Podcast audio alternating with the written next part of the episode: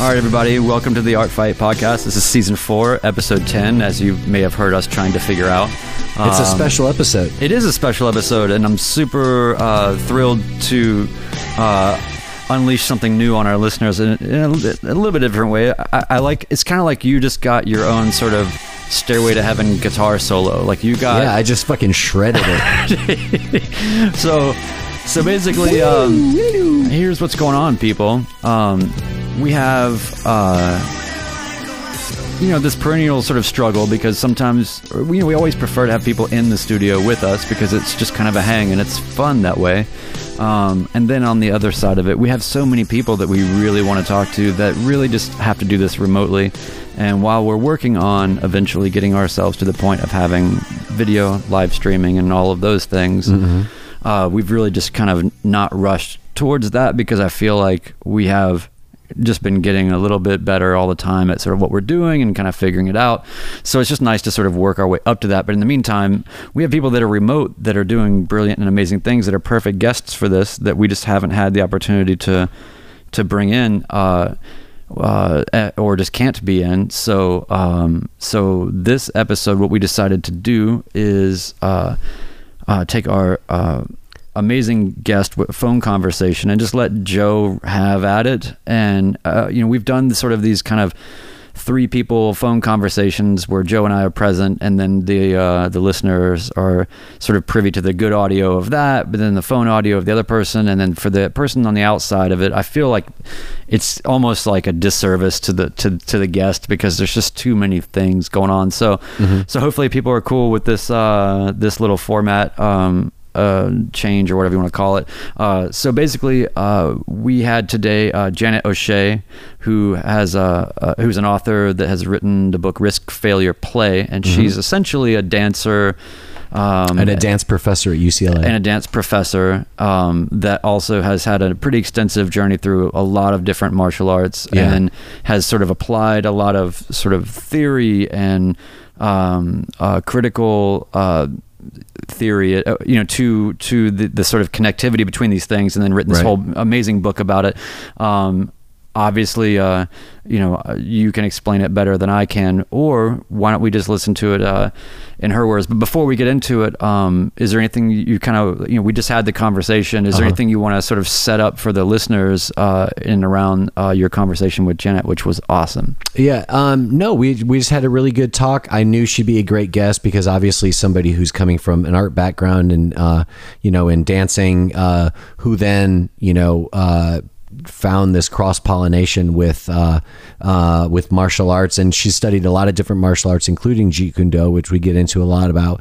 Um, but she was just the perfect art fight guest. I mean, she's Yeah. exactly on the same path that we are essentially, and it seemed like a perfect forum for her. And uh, I, I didn't. We never know when we get on the phone with somebody, especially uh, what kind of conversation we're about to have. But we had a fantastic conversation, and uh, she's just as fascinating as her as her great book. Again, it's called Risk Failure Play, and uh, it was a pleasure to talk to her. Yeah, it was it was great, and and also you know she does get into as well, you know, and I think one of the more relatable pieces for this for those that are not necessarily martial arts practitioners or Yeah. you know all that. I mean, uh, uh, to see how as just an author and a writer how she's reconciled. Uh, that to her disciplines and, and what she's doing and how she's really uh, been able to find ways to uh, come up with better habits or uh, a more holistic sort of approach to her writing based on her learnings uh, from from movement and uh, dance and from from martial arts and and uh, and you know so yeah like you said perfect guest for the art fight podcast. Uh, super excited to to let everybody hear it. So um, if you like writing if you like reading if you like Dancing. if you like people kicking people um uh you know it's all civilized here. Um, Yeah. but uh but anyway so i guess we'll just go ahead and launch into this and then uh and then we'll kind of check back in on the back side of it and kind of let you guys know what else is coming up and what's happening and and all those things. But in the meantime here is our our joe's conversation with janet o'shea Cool. Right, well, thank you so much for uh, joining us. You know, I contacted your publisher um, a, a, little while ago, and we talked about getting uh, getting something together with you. And it's taken us a minute, but a lot of the scheduling for this season seems to be like us getting a second chance to talk to people that we've you know been trying to get on the show. So you are the the latest guest that we've been sort of in contact with for a while, and I can't tell you how happy I am to finally have you on the show. I think your book is fascinating. I've watched a few of your uh, lectures and your TED Talk on YouTube, and um, I think uh, a lot of the ideas that you're exploring here are um, are you know kind of exactly the spirit of what this podcast is all about. So, um, so for our listeners who are joining us this week, uh, you are the author of a book called Risk, Failure, and Play, and you're a professor of dance at UCLA. Um, uh, and your name is Janet O'Shea, and welcome to the Art Fight Podcast. Thank you. Thank you so much for having me. I've been uh, listening to a few of your podcasts, and okay. they're fascinating. Ah, I, and I think it's good. just amazing. It's really interesting how beautifully incongruous, like the kind of talking about sculpture and talking about painting and then talking about pro fighting. It's, it's wonderful. So, yeah. yes, I think there's a real commonality of spirit yeah, for, yeah, for sure, for sure. Well, um, uh, you're you're you know basically you're uh, you've been a dancer like pretty much all your life, as I understand it. And why don't you tell us a little bit about your background, and then we can start getting into discussion of how how your own sort of art journey led you to uh, an understanding, your own understanding of how that how it you know sort of um, is uh, compatible and and uh, complementary in a way to uh, the the world of fighting. Sure. Yeah, I'd love to. So, um, yeah, to start with the dance um, kind of arena, um, I came into dance uh, relatively late for Western concert dance. So I came, I started dancing when I was about twelve. Um, I was at a summer camp and took a jazz dance class, and I was like, "Oh my god, this is amazing!"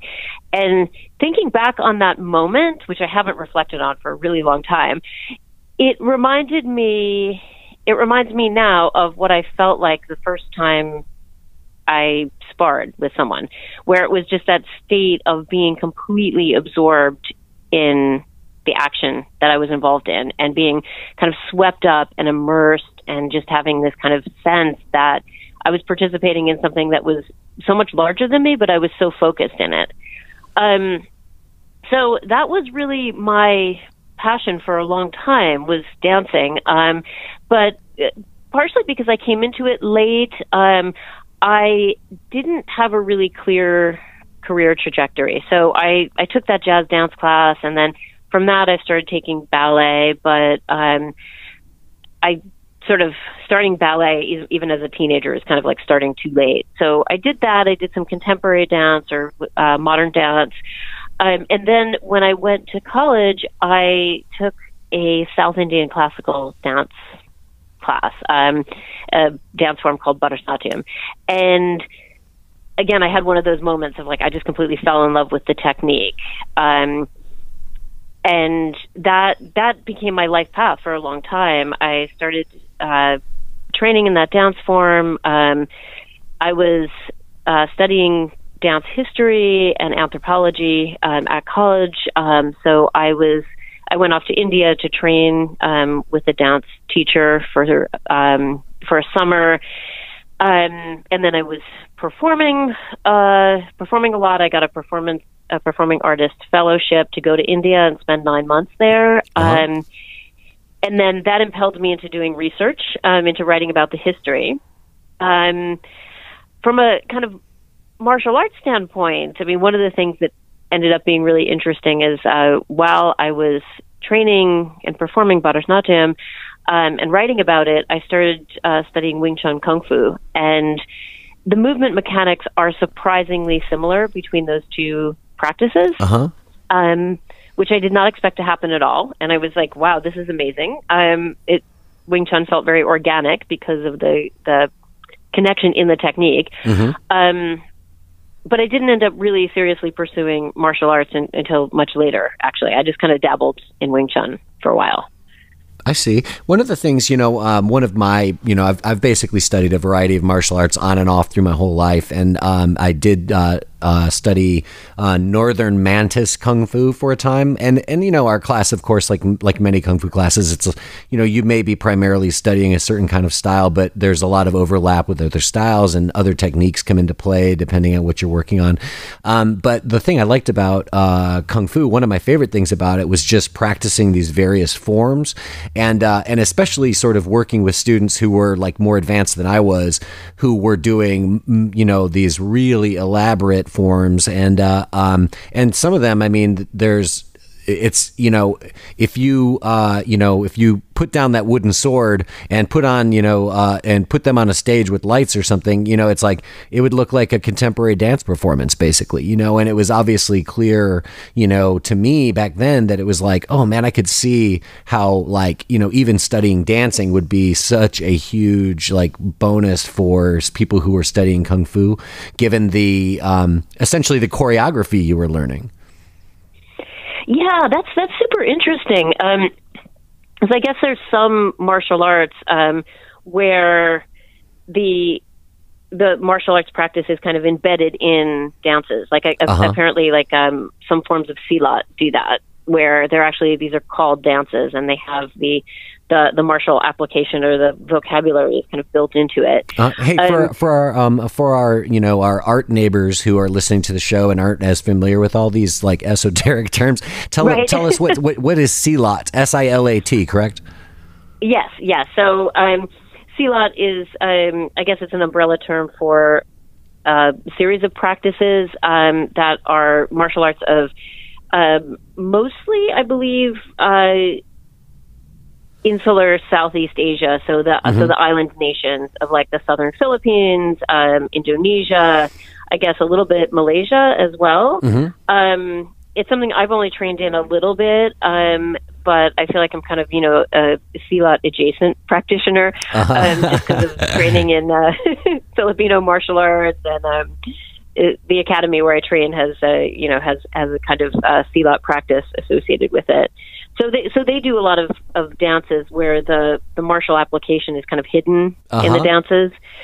Um, so for sure, there is definitely like that that whole idea of choreography is certainly a connection. Um, sure. For me, like what what was super interesting about martial arts was that it did it brought me things that I didn't get through dance you know, so it's like kind of interesting to think about it that way too. Uh-huh. Like, yeah, the many ways in which the practices are quite different. Mm-hmm. Let's get to that then. What what what did what did martial arts do that dance didn't do for you, and and you know, sort of pulled you in and made you start to go down this whole road?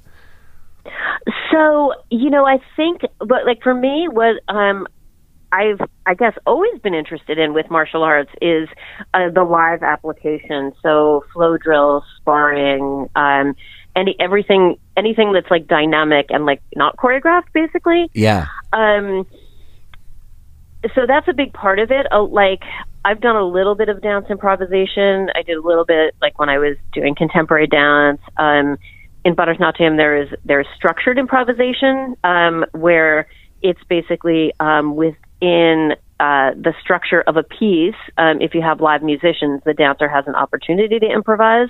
Oh. Um, uh, but that's you know a little bit more limited because it's because it's kind of tightly contained and tightly structured. Um, whereas with uh, sparring for sure, um, grappling, uh, you know, in um, in Wing Chun, when you when you chi sao, when you touch hands with somebody, um, all of those kinds of flow or live practices, um, it's the fact that it's not choreographed is what I love. You know that it's it's totally about being responsive and it's totally right. about being in the moment and um, not just kind of reacting to the opponent, but actually figuring out what they're going to do in advance of them doing it. Yeah. Or, you know, in my case, you know, usually it's the other person's figuring out what I'm going to do in advance. But, you know, but ideally. yeah, I, I, know the, the feeling. I know the yeah. feeling. yeah, but, but, but there's something more to it. There's tactics and strategy, and it's not simply just people flailing at one another for sure. Um, uh, I think it's interesting. Like one thing that, uh, that, really stuck with me um, from your talks and also, of course, from the book and its title is uh, I really got into the way that you broke down um, these three categories, which were uh, game, sport, and uh, play. Right? Am I getting that correct? Yes, you are. Okay, so tell let's let's dive into that a little bit, just uh, just because to, to me this is where we start getting into like a lot of the sort of philosophical meat of like what you're actually uncovering with this whole uh, exploration. Yeah, yeah, sure. So um, basically, play um, as as I'm defining it in in the book, and I'm kind of drawing from you know a, a whole history of like philosophies of play and stuff like that. Is that um, play is intrinsically valuable. So um, it's something we do for its own purpose. It doesn't serve a goal. Um, it's not about uh, producing something necessarily. Um, it's it's freely chosen. Um, it's something that we agree to participate in, that we consent to, um, and it usually involves being in the flow state, like be, being in this, a state of complete immersion. Um, and when the philosophers of play kind of talk about it, they um, usually break play down into open games and closed games. Mm-hmm. So an open game is where um, it's play for the sake of exploration. Um, there isn't you don't achieve an object and then win the game. Okay. Um, so often, like uh, like imagination play that children participate in is is an example of um, an open game. I see. Um, whereas a closed game is you have an objective that you're trying to achieve, and that objective wins the game. Uh-huh. Um, so, like a game of Monopoly, for example, um, or a soccer game. Mm-hmm. Um, usually, what makes it a game, or you know what makes a game a form of play is that you have this object that you're trying to achieve, but that object doesn't mean anything in the outside world. Mm-hmm. Um, oh, I see. Like kicking a ball into a goal doesn't change anything in the outside world. Uh huh. Um, it, and it doesn't really mean anything um, outside of the context of the game. Outside of the context of the game, exactly, right. exactly. Um, Where it means so, everything. Where, Where it, it, means everything. Yes, yes exactly. or it can mean everything. I didn't. I don't mean to interrupt you there, but but uh, it's. I, I'm like sort of like just. I'm very very fascinated by the fact that you get into this idea that the um, uh, how do I say this that.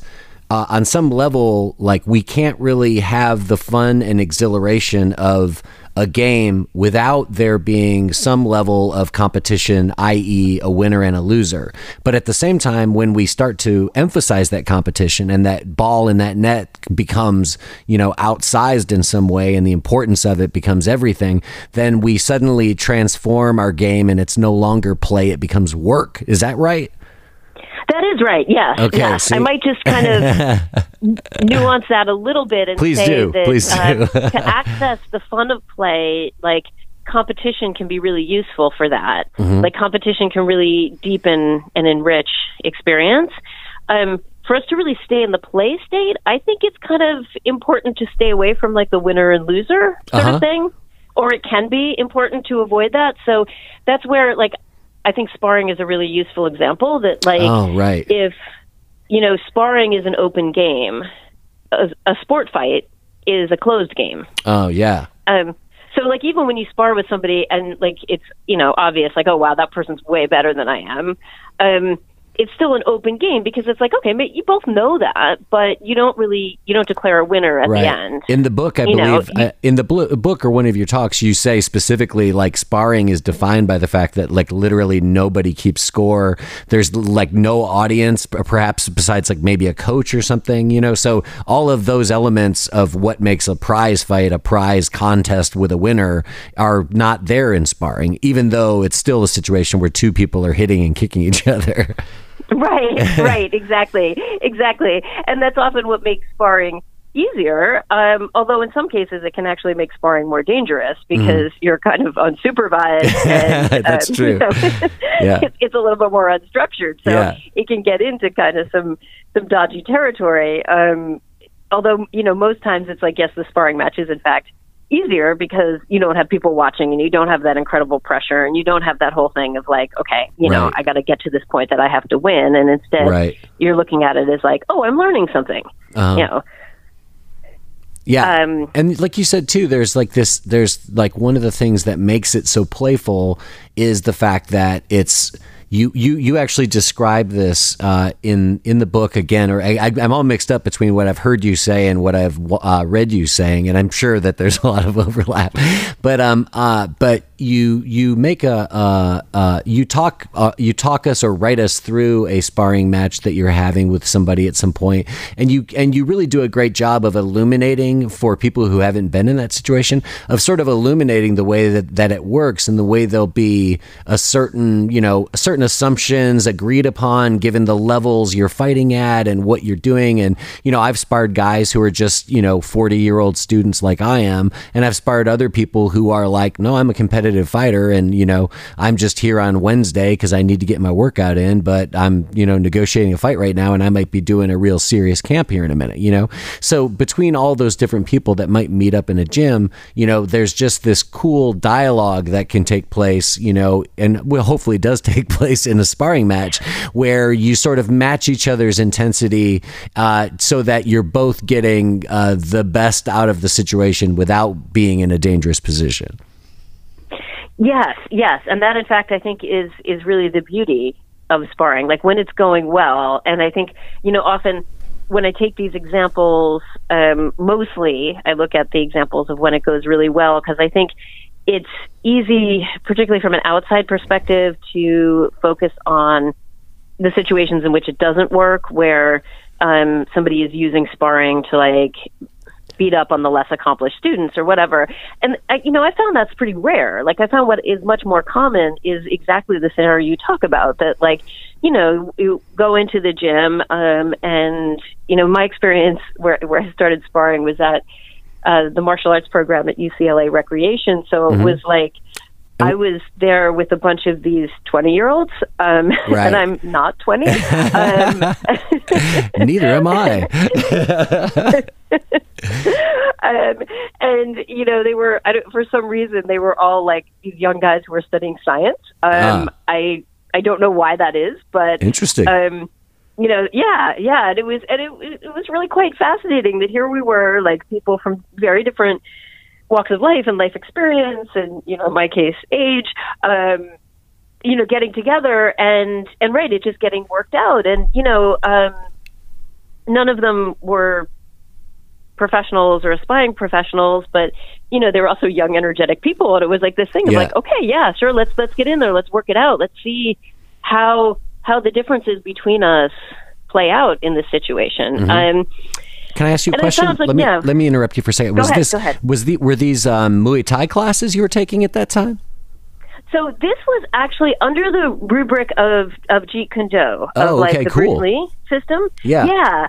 Um, but it was what was cool about it was um, my coach at the time um, was uh, he was Jeet Kune Do trained, um, but he was also had been a competitive kickboxer, um, Hmm. and then worked as a professional sparring par- partner to pro fighters Uh huh. um so he kind of so what we ended up doing was this very like MMA style sparring. Cool. Um and he had trained with Erik Paulson a lot, um, as well as training at the Inosanto Academy. Oh, okay. yeah. Um yeah, so it was this very interesting like, okay, let's just glove up and let's see what happens. Um and we kind of work from a from a kind of very MMA kind of format, but then trying to work in some of the Jeet Kune Do stuff like the hand trapping Uh huh. um, but seeing like how you have to get through all like the the you have to get through somebody's kicks Uh-huh. and their punches before you can even get, get to that point right, Right, so it's yeah. kind of like yeah um yeah so it's very very very interesting experience like just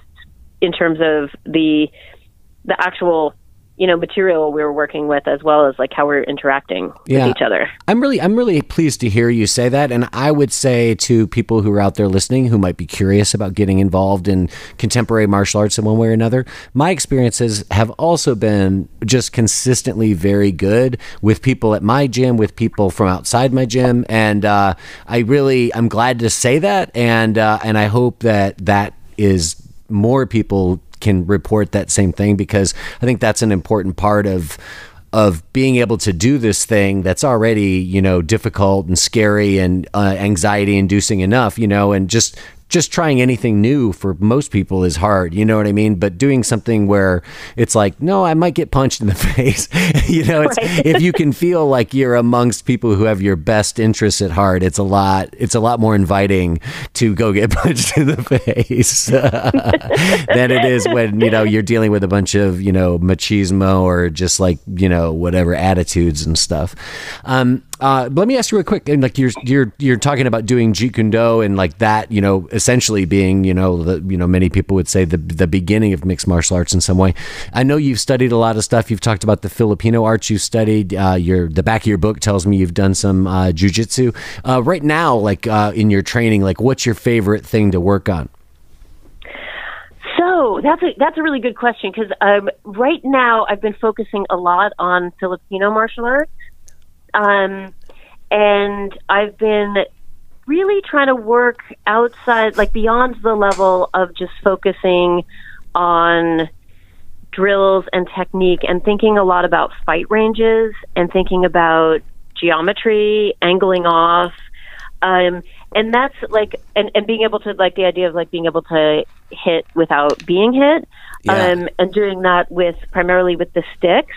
But I find that that idea transfers over really well to sparring as well um, because the I mean it's a lot of like how Filipino martial arts translates into boxing, like when the whole Filipino uh-huh. boxing connection um, is that that idea of like if you angle off, if if you get so um, your if you can if you can angle off um, to to somebody's side, then you're able to land a strike, and they're not able to land a strike on you if you have your positioning right. You know, right. so you can yeah. like that comes up in like um like in uh, Manny Pacquiao's fight game. You, you you see it a lot, and it's just part oh, of yeah. that whole legacy of how like Filipinos got good at boxing. So for me, that's like I'm I'm actually working that primarily in the domain of the sticks, actually, and sort of going back to that, like the fundament of it in a way. Um, but it's something that's quite transferable so um, that's kind of my focus right now. And then I'm focusing also a lot on Jeet Kune Do mm-hmm. at the mm-hmm. moment, and and a lot of the stuff with hand trapping um, and being kind of in that range. Um, but I think part of part of what I love about martial arts um, is that kind of Bruce Lee approach that I've been so fortunate to be exposed to, which is the the whole like you know um, take what is useful, leave what is useless, make it your own. And mm-hmm. part of that is this kind of incredible eclecticism. So, um, you know, this is what I'm focusing on right now. But I just realized, um, you know, I went to a kickboxing class last night, and I was like, God, I really miss kickboxing. I want to be doing more right, of that. You right, know? right, Instead right. of being like my ground game is totally suffering right now. So I want to get back to that. So, you know, it's it's the um, being spoiled for choice and there only right. being so many hours in the day kind of thing. Yeah, well, I'm definitely, you know, the kind of person who's like, I'm always like seeking like, you know, variety and pretty much all the things I do in my life. And it's really a kind of a golden age to be in this time of mixed martial arts where it's considered to be, you know, it's like not only you know smart but fashionable to be like studying more than one thing. And you know people will be, be like you know we might you know oh you're doing that? Why aren't you doing you know you better do jujitsu too or you're not you know, you know you're not going to really be able to to take care of business the way you think you are you know? So i think it's it's a cool time to be alive for people who you know um might find it, you know, more difficult just to grind away at one particular discipline. Um, and I think that, you know, it only makes sense that you would feel that way given somebody who's, you know, leaping from dancing to martial arts in the first place. Um, but I would be remiss in this conversation if I didn't uh, also ask you about, um, you know, we've got the connection from dance to martial arts, but what about when it comes to being an author? Like, what are, you know, what are the lessons that martial arts has taught you about how to actually sit down? Down and and write a book like Risk Failure and Play risk failure play? yes, yes, um, yeah. That's a great question. So I think you know what I think martial arts has taught me is that if something doesn't work, try doing something else. Um, and that's kind of obvious, but it's also like a lot of deeper truths. The fact that it's obvious doesn't make it easier to access necessarily. Yeah. Um, and what I mean by that is that I think my tendency before, as a writer, um, and as a fighter, would be if something didn't work, I would just do it again and do it harder. Um, and what I learned from fighting with fighting people who are good is that that kind of raw intentionality only gets me so far because it gives Yeah. my opponent a lot of information. Um, and they can do a lot of things with that information. Yeah, you, you just summed up my my very short jujitsu journey in like in two sentences, I think, because that's pretty Yeah. much pretty much to me that's like the first lesson of jujitsu that you really learn is like you. That's the first. That's your first instinct is oh do this. Oh that didn't work. I'll do it again and I'll really do it this time. You know, and then the next thing you know, you're just ground into the mat and and hopefully quickly learn that you know harder more is just never the way Yes. yes, absolutely. And I feel like I even learned that from boxing. You know, that I think cuz I think and I think particularly boxing cuz it looks, you know, it looks rough and hard and then like when you, you get in there and you realize like if if if I get hit and my response, I mean, it's good that the response is to hit right back. But if the resp- at the same time, if somebody knows that as soon as I get hit, I'm just going to come flying in there, like that's really kind of obvious. you know, if that person knows what they're doing at all, it's you know, they they can really do a lot with that. So, yeah, I think right. It's a it's a core lesson of jujitsu and um and a lot of fight sports. So. I think my tendency as an author previously would also be okay, so this is not working. All right, so I'm just going to work at it harder and I'm just going to like get in there with the sentences and I'm going to just try to make those sentences better. And you know, that's a good impulse in itself and I think um, you know, we'd have better writing in the world if we all did that and worked our sentences and Yeah. you know, but there's a point where I think with writing it's a really good idea to just step back from it, sometimes to step way back and go, okay, is this going where I want it to go? You know, is this am, am I is is this a rabbit hole or is this actually an interesting trajectory? Uh-huh. Um, and I think before I did martial arts, I didn't really have an intuitive feel for that kind of thing. I think I was very much I was a trees rather than a forest kind of writer. uh-huh Um, and I think the the the thing that made risk failure play actually fairly easy to write, which as much as any writing any book can be easy, um, was that I had that real sense of like, okay, I wrote these twenty pages. Um, yeah, I'm not I'm not going to use them, and that's okay like Mm, I see because the fact that I wrote those 20 pages and I went in a direction that didn't end up being helpful, that's that's okay because I'm just going to do something else. And I'm able to do something else because I did write those 20 pages, you know. So it's Right. kind of that, you know, feeling and again it's I guess related to the book theme, but you know, feeling comfortable with a certain kind of failure and treating failure as generative. Yeah. Oh, I love that. That's a great way of putting it. You know, and I, I feel like, um, I feel like it. You know, in a way too, you're getting, you're showing how your own writing process, you know, like is like getting back to that place where it is process oriented and it is about playing. It's not so much about like let's rush to the end so we can win the race. It's it's you know let's have fun and do this for a minute. No, that's that wasn't what we wanted. We want to come back here now and and get back to like you know uh, you know the the part of this that's working better. Yeah, yeah, and actually, it was a it was a fun book to write because um, I started writing it just by keyboarding, and um, and again, that's like kind of esoteric technical term from the writerly side, but basically just you know writing down my thoughts and just kind of almost free associating, like mhm oh, I went and trained today, and here's some stuff that I'm thinking about, you know, and just jamming out the pages. Um, and at first, I thought I was going to write a straight up memoir. Um, and then I realized there's nothing terribly interesting about me and martial arts inherently. Um, so How dare I was you. Like, what would the memoir possibly be? um, and then I realized, oh yeah, that's that's actually the the interesting thing about it is Uh-huh. that like there isn't some big accomplishment at at the end of it, Uh-huh. or you know, um, it's it's just that it's valuable in itself. I think one of the things I like about the book the most, really, though, is that you it, it's still your your voice and the sort of the way you're writing it. It's very um, it's very familiar and it feels very personal and and in a way, I think that as esoteric. I mean, obviously, I'm a mark for a book like this, but I think for a lot of people who might be like a little bit like, what? It's like a dancer wrote a martial arts book, you know, and it might seem like sort of a, a weird esoteric space to go into, or or that it's going to be overly academic in some way. Um, it really isn't. I mean, you really have this great, clear thinking, really strong writing about these really interesting ideas, but the whole thing feels, you know, it feels a little bit like a memoir. It feels like a personal, accessible read, and uh, it's definitely highly recommended for people who, um, you know, who are uh, listening to a show like this.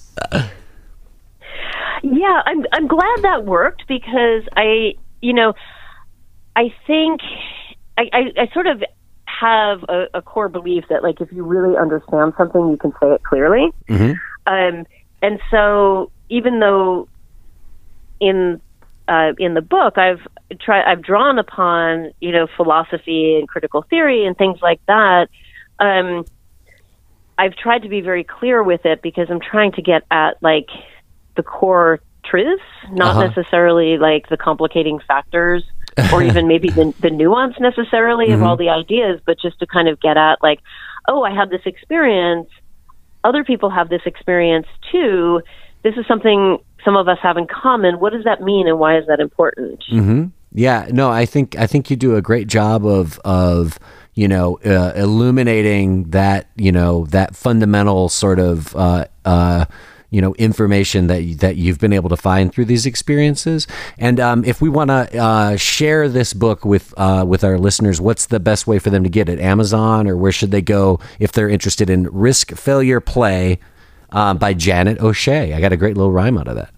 Yeah, yes, yes, it does. It does have the catchy rhyme, and I work yeah. at UCLA, so there's another rhyme That's there great. Too. That's yeah. great. um, so yeah, Amazon is um, probably the easiest way to get sure. it. Um, also, through Oxford University Press's website is another possibility.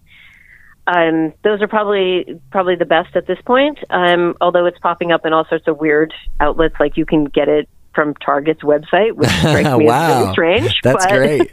That's great. yeah. And what about if, if people want to follow you? Do you have social media or anything you want to share with us? Oh, um, yes. I um, I'm on Twitter as it's um, JB O'Shea, so it's J A Y B B as in bat, uh, O S H E A. Okay, cool. I'm going to totally find you on there because I love Twitter. Um, uh, and um, uh, I want to thank you for being on the show. I want to thank you for writing this great book. And I also would be remiss, it would be bad if Joe Nolan didn't wish Janet O'Shea a happy St. Patrick's Day this Sunday. Ah, thank you, thank you. I was wondering if you were of Irish extraction, actually, with a name like Nolan. 100%. Um, the greatest people in the world. Cool. I well, thank you so much. I mean, I'm, I'm really glad to hear your comments on the book and to hear that it resonated for you is really wonderful. I mean, that's probably the the greatest compliment that one can receive as a writer is to have somebody read a book and go, "Hey, that really resonated for me." Yeah. Um, so that's amazing. Thank you very much. Yeah, you're welcome. And thank you for writing such a great book. I really feel like it's, you know, again, it's, you know, when we set out to sort of, uh, we, we didn't, we didn't even necessarily understand that what we were getting into when we started a thing called Art Fight Podcast. But we, uh, me and my co host Brian knew like what we saw in the connections with that. And it's been really remarkable. And probably the most fun thing about doing the podcast is finding people like you uh, who also have put put these little, you know, these little uh, threads together and and found, you know, uh, another piece of the puzzle that we can all share together. So I thank you very much for being on the show with us, Janet. Yes, thank you, thank you as well. All right. Joe, that was awesome. What an amazing uh, guest to have. Thank you so much for you know uh, running that conversation and getting so much out of it that I think everybody can really benefit from. I certainly enjoyed it. Uh, I, I had a lot of bad jokes lined up in my in my head, you know that I that I wanted to say, um, but I I chose to remain silent, and I think that the whole conversation was better for it. it probably was.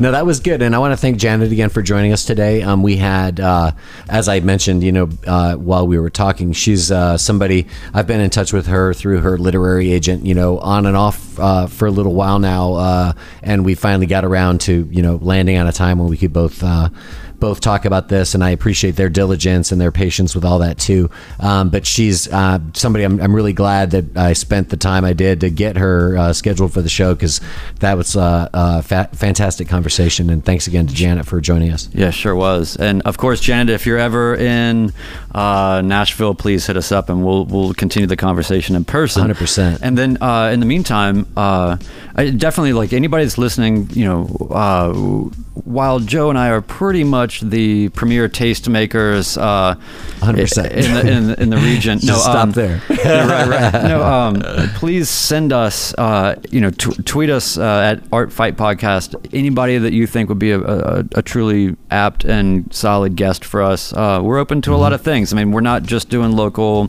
Uh, we talk to a lot of national and international figures, and you know, we've been really lucky uh, so far to have uh, a lot of heavy hitting, really um, amazing guests. And then also, I love having people that um, or maybe not necessarily as known, you know, or whatever. But Right. man, they've got some really interesting perspectives or something to really offer that that I think that the that people can can dig. Uh, but anyway, so I guess we'll just go ahead and wrap this up. Thank you guys all for for tuning in. Of course, um, make sure you support the podcast if you can. Ninety nine cents a month. Just go to anchor.fm forward slash art podcast art fight podcast and click on support this podcast. And then uh, perhaps after you donate ninety nine cents, I'll be able to get a sentence out with some sort of clarity. That's right. Um, anyway, Joe, you got any things coming up? Oh man, I keep I keep doing this. I'm I'm uh man Plug you know, time. Come I, on. I just got I got oh uh, I tell you what if you're in Nashville uh, be sure to get uh, I'm not sure when it's going to come out exactly but right now we're finishing up the next edition of the Salt Weekly um, uh, art zine. And um, you can always pick those up at the packing plant uh, during first Saturday. So I think it'll be hopefully for the first Saturday that's coming up in um, April um, that'll be available. But anyway I'm continuing my my uh, my wrestling poem the Pancration Abecedarium, a dirt sheet elegy in five parts. Part three will be in the upcoming uh, the upcoming uh, Salt Weekly. So check that out. That's so much more interesting than uh, playing a show, beers, uh, playing a show and beers. Oh, uh, also too, also too, I should tell people. Um, Matt Johnstone was in touch with me just the other day. We almost canceled this event, but on the first uh, day of spring, which I believe is the twentieth, which is next Wednesday, um, we are going to be doing a Nashville Poetry Marathon at the Packing Plant. So come out. I'm going to be reading sometime between twelve and one during lunch. So come, bring your lunch, sit on the lawn, hear some poetry. The Nashville Poetry Marathon, first day of spring at the Packing Plant. I dig it. Um, and uh, you know, for me, I've got this uh, photo thing coming up at the Frist Art Museum, so that's cool. When will that be?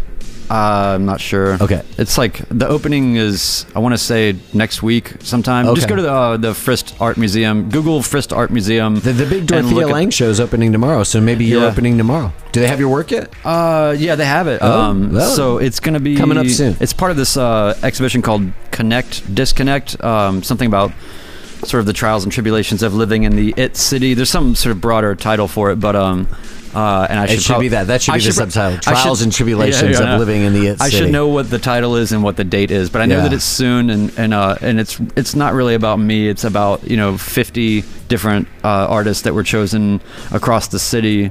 Um, that uh, you know had something visually to say about sort of what's what's been happening here, and it's going to be a really neat uh, exhibition. That I'm, I'm just I'm just one small Boom town, Part boom of- goes the boom town. um, but anyway, so uh, so yeah, uh, thanks ev- uh, everybody. We really appreciate it all the time, and uh, we're just gonna get on out. Uh, go get Janet O'Shea's book, uh, Amazon, Oxford Press. Risk Um, Failure Play by Janet O'Shea. Yes, it's, it, and it rhymes. So go do it and support people that are making awesome shit. All right, talk to you guys later. Peace.